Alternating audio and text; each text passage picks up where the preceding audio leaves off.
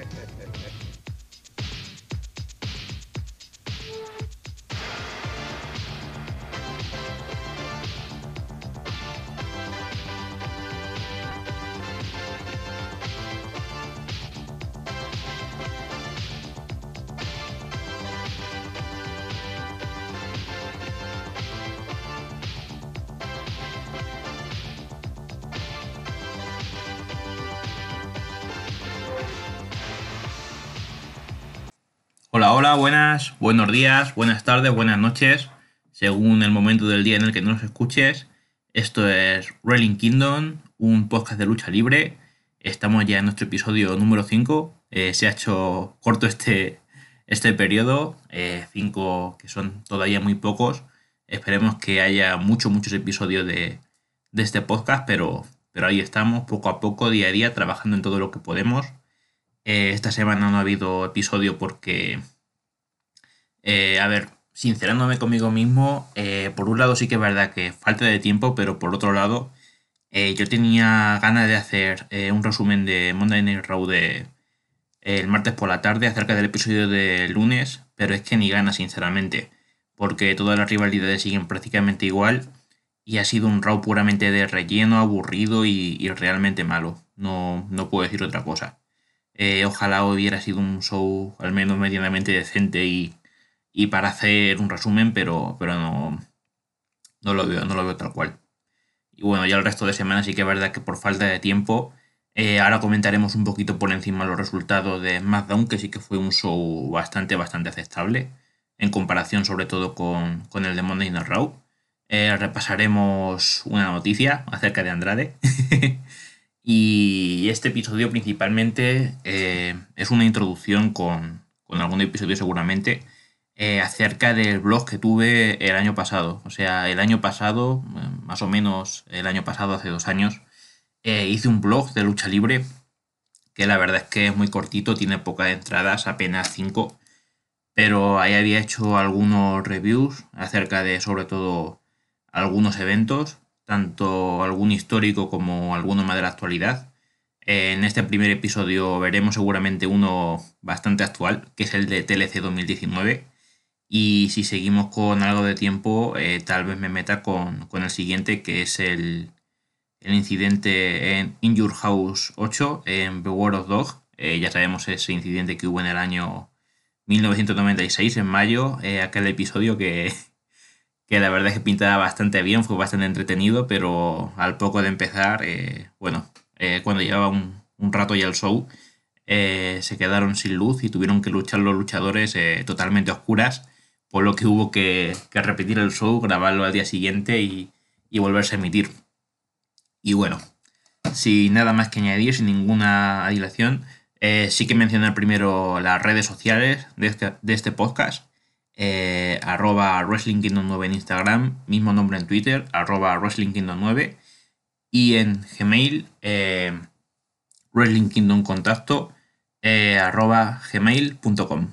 Ahora sí, eh, sin nada más que añadir, comenzamos y comenzamos con la noticia de que Andrade, sí, Andrade, que se acaba de ir de WWE, desafía a Kenny Omega a un combate por el megacampeonato en en un combate por el megacampeonato en Triple Manía. Eh, Andrade Cien Almas, eh, leemos la noticia de, Solo Wrestling, realiza su primera aparición en lucha libre de la AAA tras la liberación de su contrato con WWE. Tenemos que en esta transmisión Andrade, el ex campeón de, de NXT, hizo una aparición por vídeo para lanzar desafío al actual megacampeón de AAA Kenny Omega, de la AAA. En el evento principal de la noche, donde se disputó el combate el Rey de Reyes, Puma King y Diamante Azul atacaron a Pagano, Chico Clown y Klesman, lo que provocó que la lucha por equipos terminara sin resultado. La única persona que intentó detener los ataques fue el participante sorpresa San, Adomis.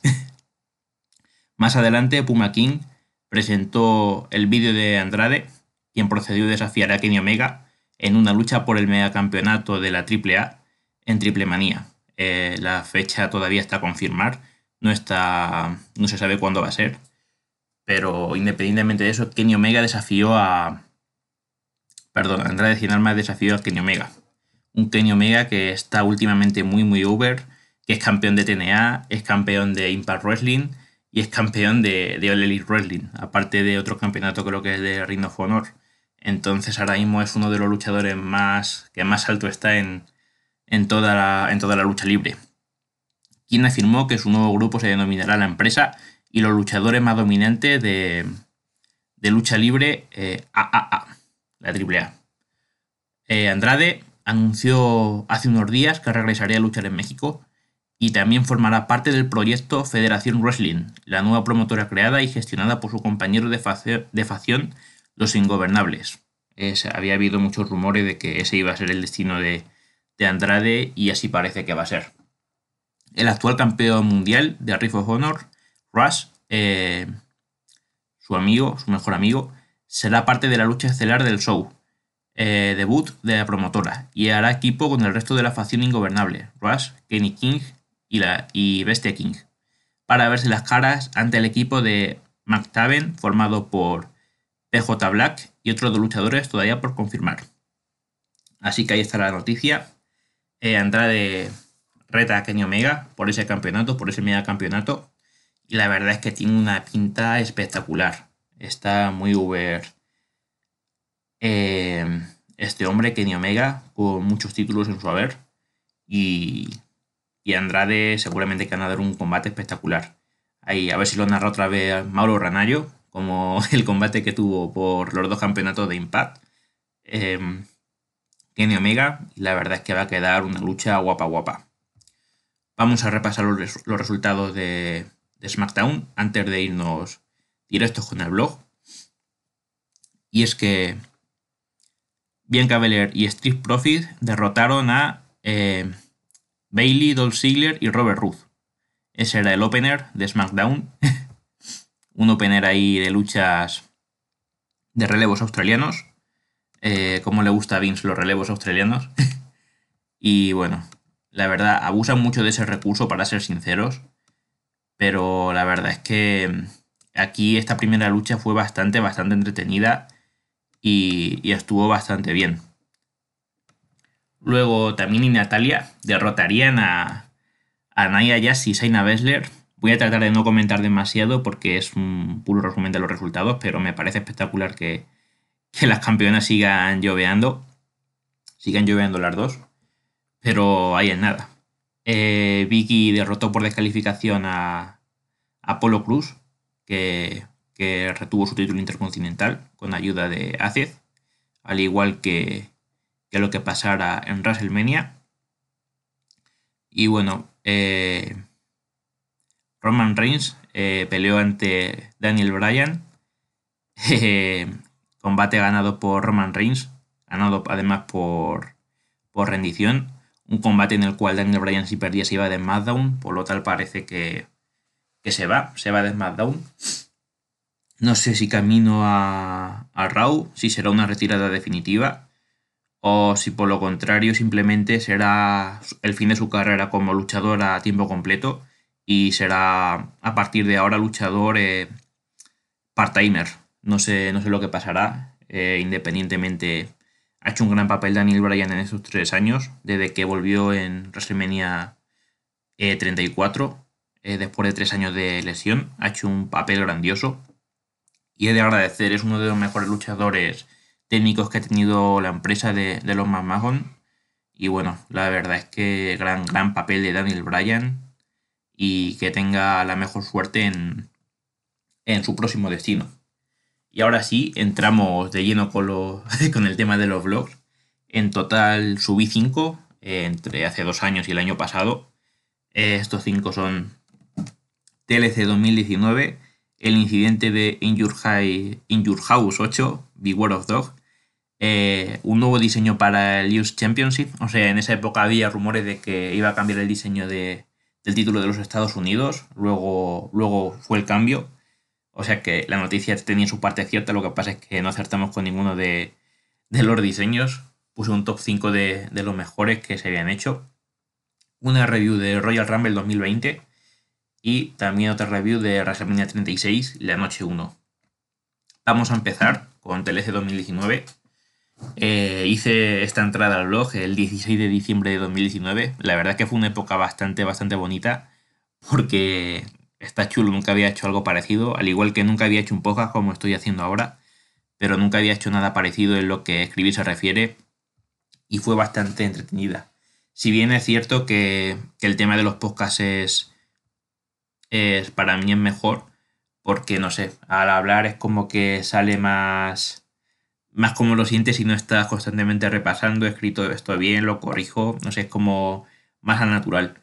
Pero independientemente de eso, también me gustaba mucho escribir en el blog, a pesar de que fueran solamente cinco entradas, fue muy cortito, pero, pero estuvo bien. Y bueno, lo que decíamos, 16 de diciembre de 2019, review de TLC 2019. Eh, empezaba diciendo así, el año se acaba, también la década, y anoche tuvimos lo que será el último pay-per-view de, de estos 2010. En el kickoff luchaban Humberto Carrillo y Andrade. Fue una buena lucha, no me gustó que estuviera en el kickoff y tampoco me termina de convencer tantas derrotas últimamente de Andrade. Pues menos mal que no sabía que, lo iban a tener tantos meses después fuera de televisión y que al final se acabaría yendo. Eh, ya que lo tenía, ya que lo veía con serias opciones de ganar la Royal Rumble y está cayendo en picado, emoticono sudoroso. la parte buena fue el push de Carrillo, que se lo está mereciendo a pulso, está dando muy buenas luchas y espero, espero verlo pronto con más oportunidades en el plano Midcar. Pues la verdad es que patiné con los dos porque Andrade ha terminado fuera de la empresa y tras muchos meses de inactividad.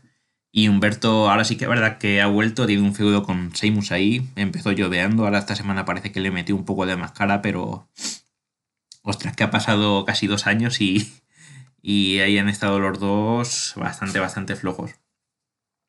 Pasamos a la siguiente lucha, eh, The New Day retuvieron su título ante The Revival, en lo que para mí fue el mejor combate de la noche, de verdad un combatazo, estuvo muy por encima de mis expectativas, yo lo veía, yo veía en exceso un nuevo título para New Day, digo lo mismo que antes, menos mal que no sabía lo que vendría después porque vinieron más títulos, eh, sigo, eh, pero sin duda que tuvieron a la altura, que estuvieron a la altura, aunque ahora sí espero que pierdan esos títulos pronto y lleguen oportunidades para el resto de los equipos. Jajajaja. Pues jajajaja, no. Eh, eh, los Street Profits sí que es verdad que fueron campeones por primera vez eh, de SmackDown. Pero F. F porque ni siquiera ganaron un combate, sino que fue un intercambio antes de New Day, cuando The New Day ganó el título de SmackDown y hicieron ese intercambio. Penoso, penoso. Pasamos al siguiente combate. Aleister Black derrotó a Buddy Murphy en un buen combate.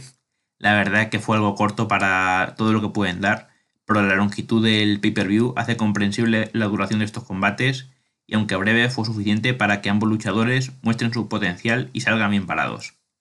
Pues la verdad es que ahí Aleister Black estaba, estaba teniendo un muy buen papel.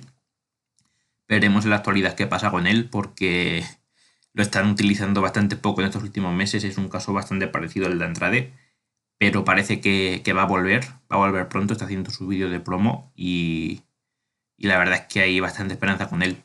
En cuanto a Woody Murphy, luego en el, en el siguiente año, en 2020, se uniría a Seth Rollins en una facción ahí junto al personaje de, de Messiah como discípulo Woody Murphy de, Seth Rollins. Y ahora la verdad es que está un poco opacado, pero bueno. Eh, la verdad es que Woody Murphy ha sido mejor tratado que, que Aleister Black en, lo que fue el siguiente 2020. Eh, después lo continuamos con, con, esta, con esta review. Los que no salieron tan bien parados fueron de OC y de Viking Raiders. Eh, combate bien discreto, de poca duración y con un final que personalmente no me gustó.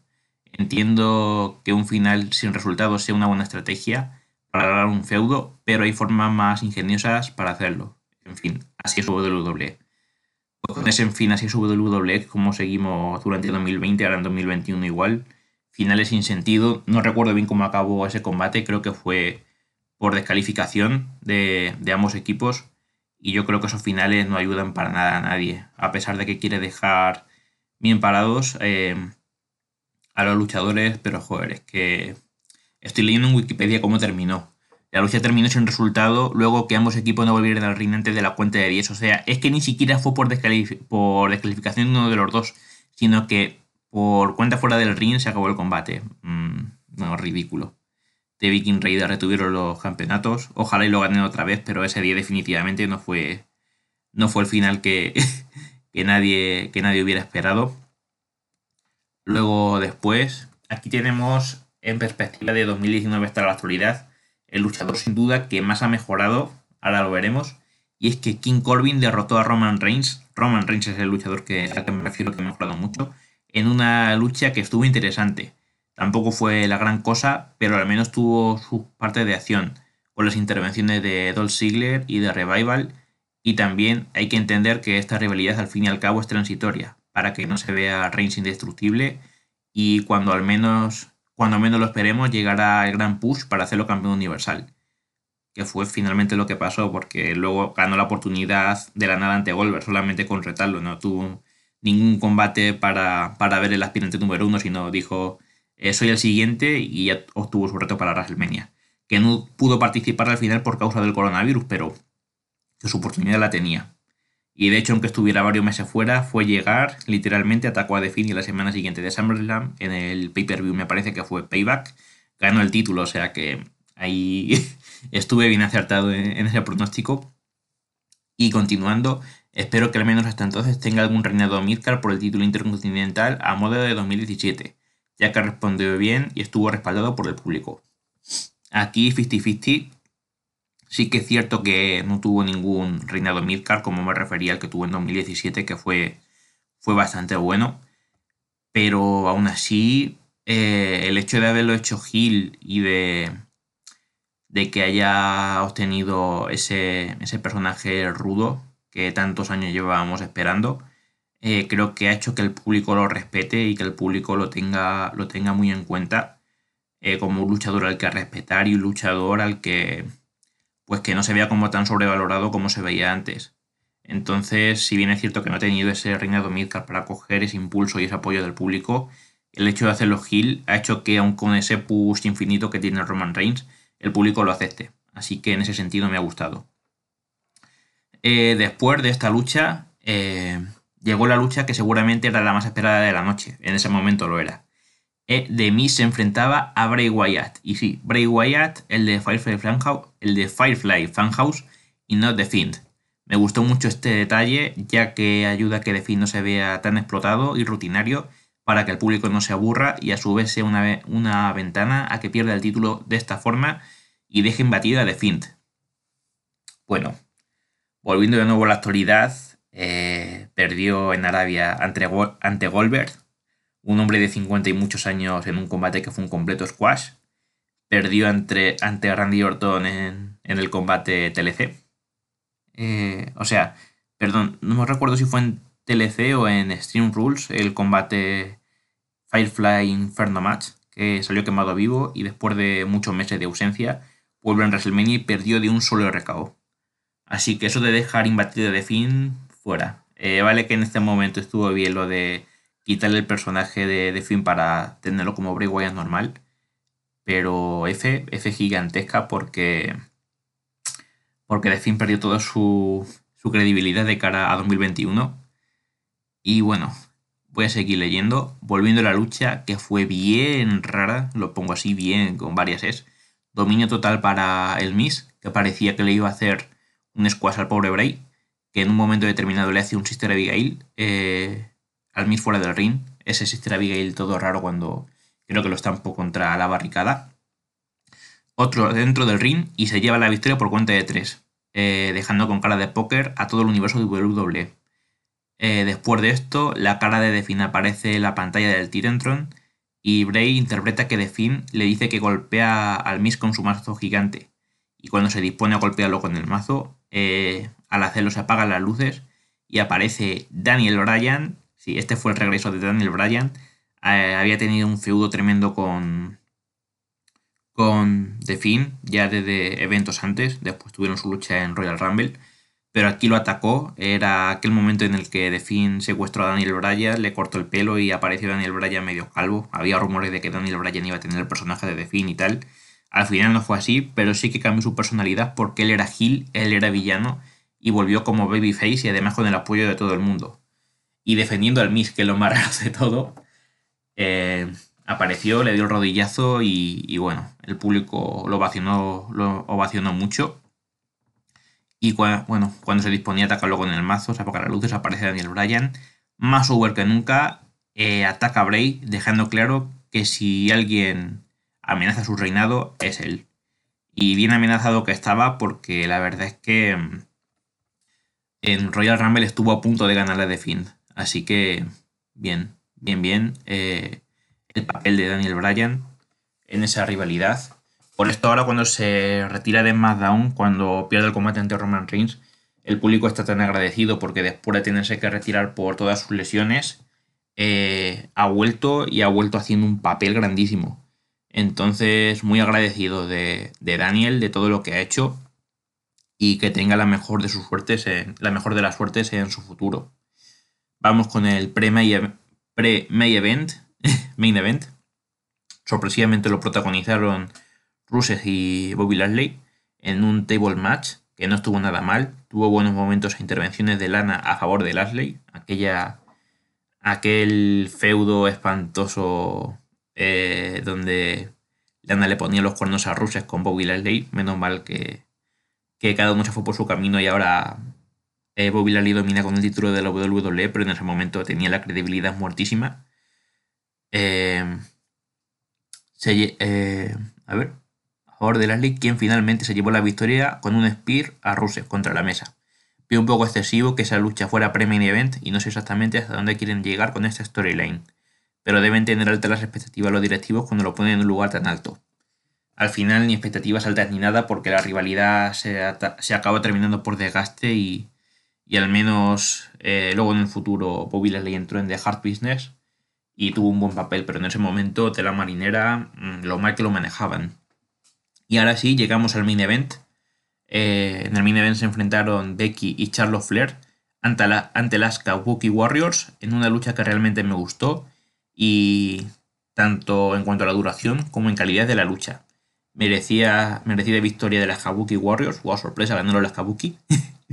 Y lo que sí es cierto es que el hecho de, de que menos de, eh, hecho de menos las defensas titulares de las féminas, que ya lleva más de un mes sin defender, es decir, está bien que le den el main event, pero tanto Becky en Raw como Bailey en SmackDown hagan sus rivalidades individuales y defiendan sus títulos en, los pay-per-view.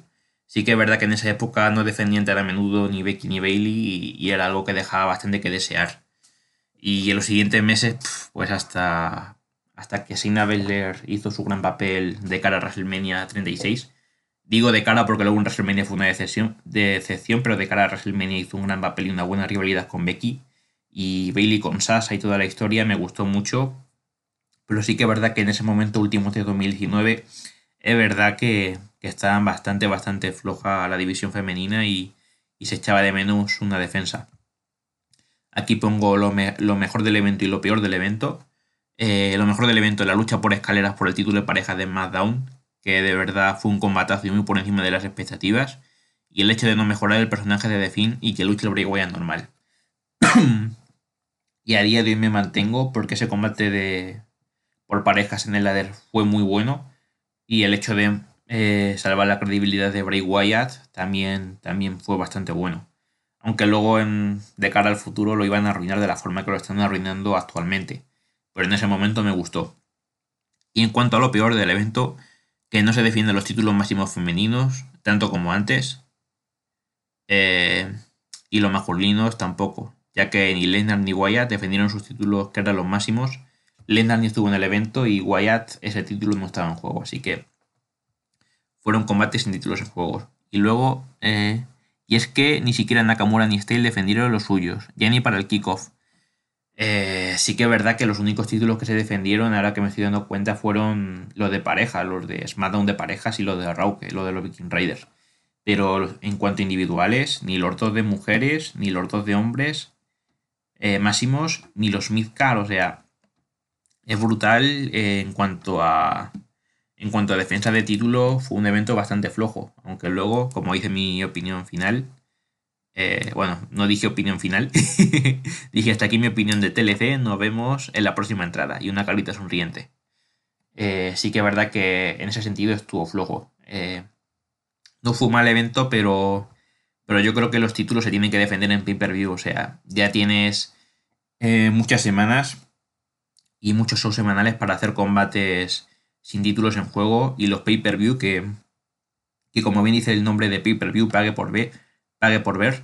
La gente paga por ver luchas que no se ven en los subsemanales y luchas titulares, luchas por los títulos eh, máximos.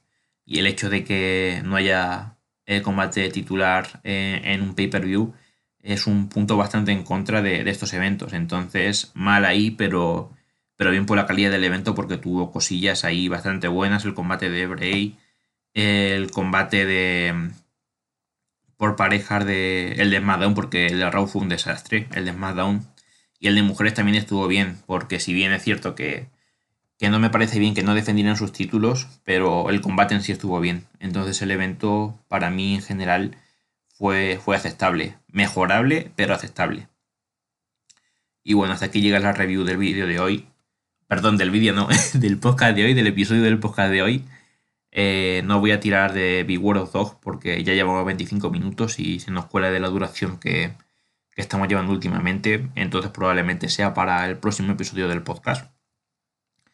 Y, el objetivo de esto es compartir pues, lo que antes he hecho escrito en forma de blog, pues que también lo podéis escuchar y tenerlo en este formato, que viene bastante bien porque, a ver, a mí leerlo, me, perdón, me, escribirlo me divertía mucho pero noto que es más natural hablarlo.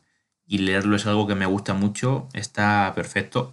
Pero yo creo que la hora de escuchar te da ventaja de, por ejemplo, vas por la calle andando y, quieres escuchar el podcast. Es más fácil escuchar el podcast que tener que ir ahí leyéndolo. Entonces, me pareció una buena idea, una buena iniciativa eh, que estos cinco episodios que, que, puse en blog lo tengáis también para, para poderlos escuchar esta review. Y bueno, hasta aquí el episodio de hoy. Eh, me despido. Primero voy a mencionar de nuevo las redes sociales para cualquier tipo de contacto, tipo de duda o, ver el contenido que también subo muchas fotografías y, algún que otro vídeo eh, acerca de, los subsemanales y de, y de los pay-per-view. Eh, ahí, ahí lo podáis ver. También decir que las próximas semanas probablemente suba de, de más empresas porque sí que es verdad que WWE está bajando bastante el listón respecto a lo que venía siendo antiguamente, sobre todo Raw, porque SmackDown es un subrescatable, este también se puede ver, pero Raw está bajando muchísimo y me gustaría meter contenido cada vez que pueda ser o de All Elite o de New Japan. Algo que va a ser bastante complicado porque New Japan mete, mete problemas con el tema del copyright y si bien es cierto que que hablando un podcast no creo que digan nada, pero es que también es verdad que tengo pensado subir los podcasts eh, a YouTube, subirlos a YouTube eh, hablados y, es posible que si quiero hacer una review de, New Japan o de All Elite, pues vídeo no creo que ponga porque tampoco no tengo esa formación para subir vídeos, no, siendo justo conmigo mismo no creo que hiciera un vídeo de, de gran calidad. Pero, joder, alguna imagen sí que pondría. Y si me van a tirar el vídeo, me van a poner un strike por subir vídeos de, de New Japan o de All Elite, la verdad es que se te quita las ganas. Pero en cuanto a calidad de la empresa, eh, creo que están mejores esas empresas ahora mismo que WWE. Y, yo creo que le voy a meter caña también con el podcast y, y, a, ver, a ver qué tal sale. Bueno, que si no me enrollo mucho, eh, voy a decir el nombre de las redes sociales.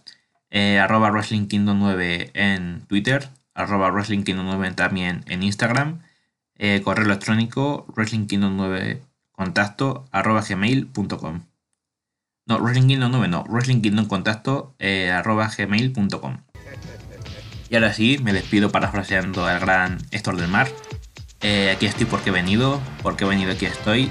Si no le gusta mi canto como he venido, me voy. Nos vamos, pero volveremos. Buen día, gente.